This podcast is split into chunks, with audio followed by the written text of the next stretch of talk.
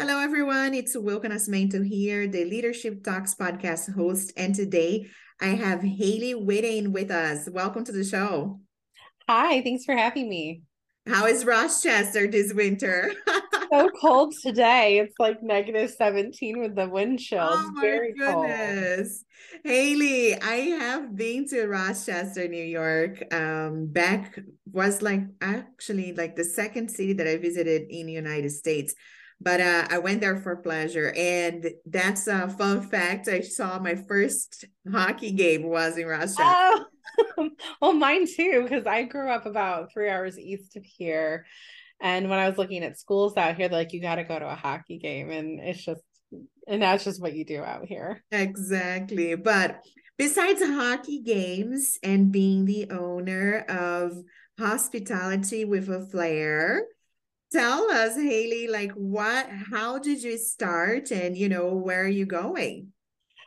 Yes. So I've been in hotels now for sixteen years. I always kind of have to do that final count there.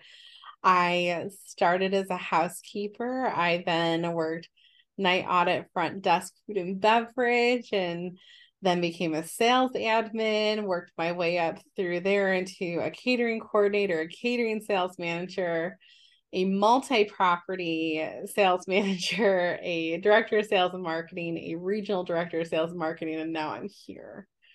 Um, I have a family and I run a little travel blog on the side because I live and breathe uh, hospitality in all parts of my life.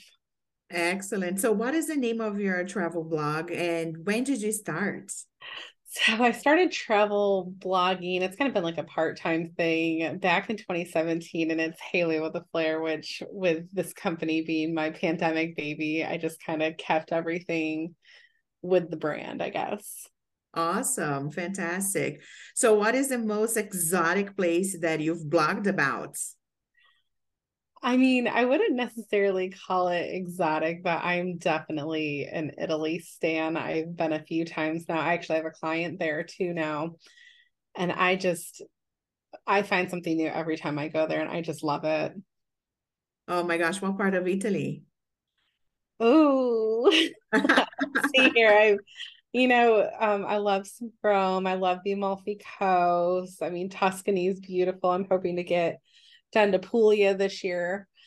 Um, I, I mean, I really don't have a favorite favorite because they're all so different and unique, and the Italians are just wonderful people.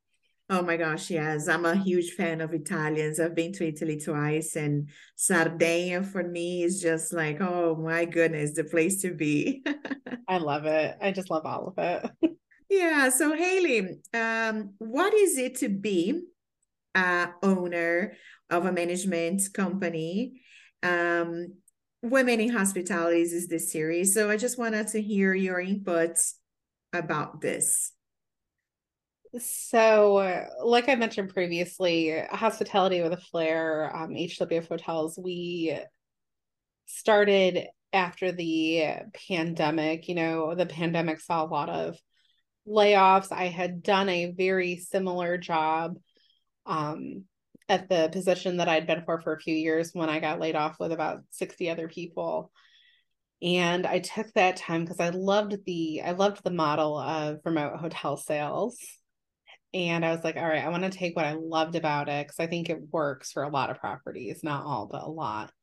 Like, but how can I make this better? And that's kind of how this brainchild um, came to be. And we've been able to grow. We have a team of thirteen people now and over fifty hotels across the country. Um, but, you know, as a woman, as a woman doing it, even though there's a lot of women at the property level, um, I, I would venture to say that you don't see that as much in the higher up level. So sometimes it, it's a challenge at times to be taken seriously at times. Um, It's a challenge also because people are very presumptive with my age that, you know, how experienced are you?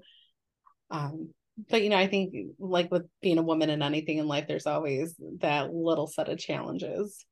Oh, for sure. And uh, actually talking about, you know, your style, because you worked on property, right?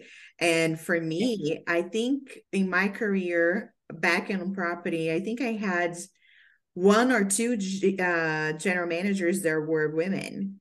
And, you know, the rest was everybody was, you know, men. So it's also, I've never had a male director of sales, you know, fun fact. You know, in my experience, I had a male like regional, but I never personally worked under a male D O S at any point in time. Yeah, yeah.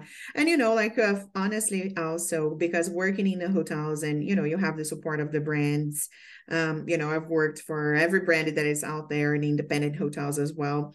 Um, in your um company right now, so you handle all of the sales and marketing for the hotels, the ownership, is that what you do? Yeah, so we pretty much do everything that a traditional on-site director of sales and sales manager would do. So we're prospecting for new business, we are handling those business cases and R F Ps, we're handling all the inquiries, you know, we're helping make recommendations when it comes to revenue management as we see demands of business on the sales side.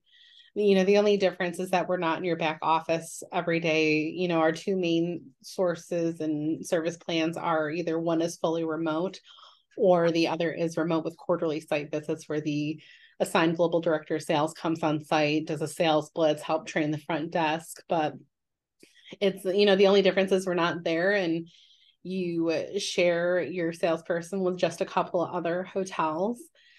And it's a fraction of the cost of what that is. And coming into recession talks, um, that's very important to a lot of our owners right now, is being able to save that money, but also get somebody that's very experienced, multi-branded um, certifications.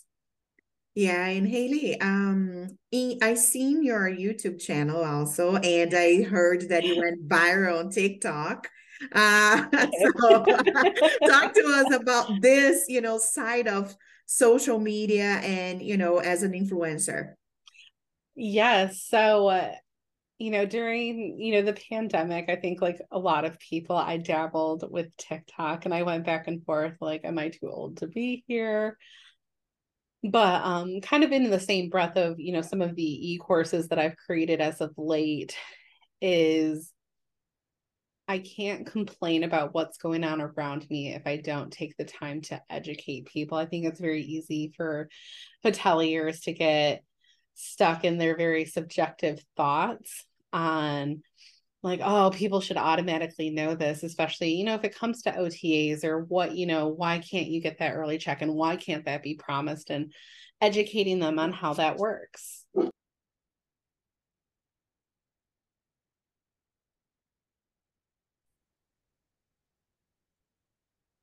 So how did the viral, you know, TikTok came about? So oddly enough, I was scrolling TikTok one night and I was at the Park Hyatt in New York with my daughter. We did a little girls trip. And I came across this couple that had posted a video saying that um, the girlfriend got bit up by bed bugs, and it was this whole thing. And, you know, of course, a lot of the comments were like, oh my gosh, that's disgusting. And I was like, so many people, and I've talked about it on my TikTok channel earlier, so I just stitched the video. I was like, a lot of people think that, you know, they just breed in hotels and forget that they're brought in by people. So I stitched it and I show how I check a room before I go in, because, you know, it's never a hotel's fault necessarily if you find them. Like I said, they're brought in by people. They're very tiny. They hide really well. Um, you know, it's all a matter of how a hotel handles it at the end of the day. Um, so I just did this little video explaining that. And of course it's the video where, you know, I didn't have a glam sesh on that goes obscenely viral. But I was just, you know, it's that education piece. It's like, you know, this is how I check my room. And, you know, I've stitched videos that commented on that one of, you know, what's your next steps if you do find one, because so many people automatically assume that the bites or reaction are always a bed bug. And I found a lot of times I've worked for some very nice hotels that it's not a bed bug, it's a reaction to something, or it could be another kind of bug, especially during the summertime. You have lots of insects outside. So that's how that came to be. My my channel is very hotel oriented. I tell some old stories, but it's mainly to educate the public on things that I think eventually would help the industry if the public has a better understanding of that. Absolutely. Absolutely. And Halee, this is exactly where, you know, I think the short videos on TikTok, on LinkedIn are also helpful because, you know, you always have to also educate the public. But what if you were a guest? You know, I think sometimes us as hoteliers, we only look from the side of us providing the service, not, you know, from the guest side. So every time, you know, I have uh, experiences and, and I share with, you know, my, my folks is, hey, you know, what if that was you as a guest? You know, put yourself in their shoes, right? It's very easy to be subjective, you know, subjective when that is your everyday. Exactly. So in terms of um, digital marketing, so I want to talk about that and how you are approaching as an organization. You know, do you handle social media for the hotels as well? Or um, it's just, uh, you know, a training that you provide? How do you go about it? So we're actually now launching a full social service add-on to our service, because a lot of times hotels, you know, expect that of sales, and like while that aids in sales, it's a whole different animal. Like if you really wanted to do social media correctly, it's a full-time job. Like even myself, I fall behind on certain things just because it is such a full-time job. Um, but we've tested out some really great beta products, because one of the biggest complaints that I have with people that, quote, do social media for hotels is that it's so blatantly generic. Exactly. A lot of the times, uh, you know, the, what I see on social media from hotels is, you know, this book here, book now, book here, book now, Christmas special, Veterans Day, book here, book now. Like it's very, very gen- generic, and you're constantly selling out. You know, it's like a Hampton Inn going to have three hundred thousand, you know, Instagram followers. No, the online presence is important for consistency. But I think a lot of hotels, especially your smaller focus service branded hotels, get bought into that because their regionals for the brand are talking about, oh, it's your Facebook page set up. That's where you can engage with guests. And there's just not enough time in the day. So we have started crafting digital content calendars, shells and whatnot that are specifically geared towards hotels and are actually storytelling.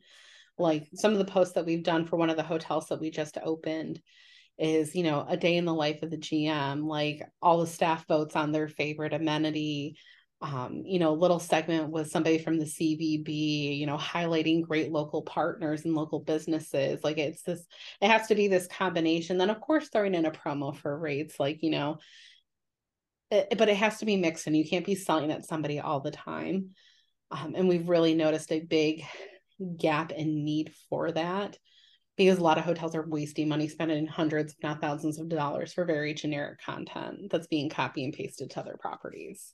Yeah, absolutely. I love that part of the storytelling because, you know, people, uh, they're going to interact with, you know, folks and individuals at your hotel. So, you know, knowing that uh, one thing that I, I was obsessed about when I worked, you know, uh, the front desk was, please make sure you mention my name in every review possible. one hundred percent. Like one of the things that we do with our hotels, like especially hotels that get a lot of sports teams, is we make it a contest with those properties. You know, we have them like, hey, take a picture and tag us either on Facebook or Instagram, you know, post on our Facebook or tag us on Instagram with this hashtag and this handle. Um, and at the end of the weekend, we will um, give giveaway, and we ask them like, take a picture with your favorite amenity or staff member. That is awesome. And that's really great. Especially it helps that S E O engagement. It helps push you up a little bit on those searches. And then when somebody's, you know, looking on Facebook to check in or looking on Instagram to see what that is, seeing all this positive content, it's priceless. It's, it's priceless and it's, it's smooth, you know. I remember when I was on property, I had uh, this beautiful independent hotel in D C downtown. So I was always like, oh my gosh, you know, how can I make this uh, engagement with like local universities, local colleges, or, you know, uh, make sure that those folks that were Googling, right, like embassy in D C, for example, you know, and then I came back to my uh, consultant that was working on our website. I said, I need to have a landing page just regarding embassies. So oh, I was just so obsessed, you know, with having these connections because, you know, people, what is the the the highest, the toppest phrases or words um, that people are searching when they are looking to hotels in some particular areas. So all of these connections, right, it's organically develops. So oh yes, especially with Instagram, like that hotel we just opened, you know, some of the posts were highlighting, like there's a big Division One university next to it. Big, big, big. And when you're using those hashtags, using the right hashtags, first off, when I see people not using them, it just makes me sad. Um, but using the right hashtags and not just basic hashtag travel, hashtag hotel, like really niche down, you know, university specific hashtags. Um, you know, you're going to show in that feed when somebody's, you know, searching hashtag, we'll, we'll use Syracuse University and all the hashtags that go along with that. You know, seeing a hotel that's in there, it's like, oh, I'm going to a game. Uh, you're right there. You appear in that hashtag search. Yeah, yeah, yeah. And it's free. It's free. Oh my gosh, I can't. You know, I think we, we should have a session just on. Oh, I could, I could get on a platform, especially, you know, hotels, especially some of the boutique ones that we work with that have a very niched wedding experience. Um, I had one one time that was out in Colorado, and I just made them a Pinterest page and kind of made like a side blog with like wedding tips and stuff like that and pictures, because they'd get a lot of destination weddings in the mountains. I mean, their website traffic blew up, and Pinterest is a completely free marketing tool. Um, you know, it's not for all hotels, but if you're in a very niche style market or beachy kind of place, Pinterest is very underutilized.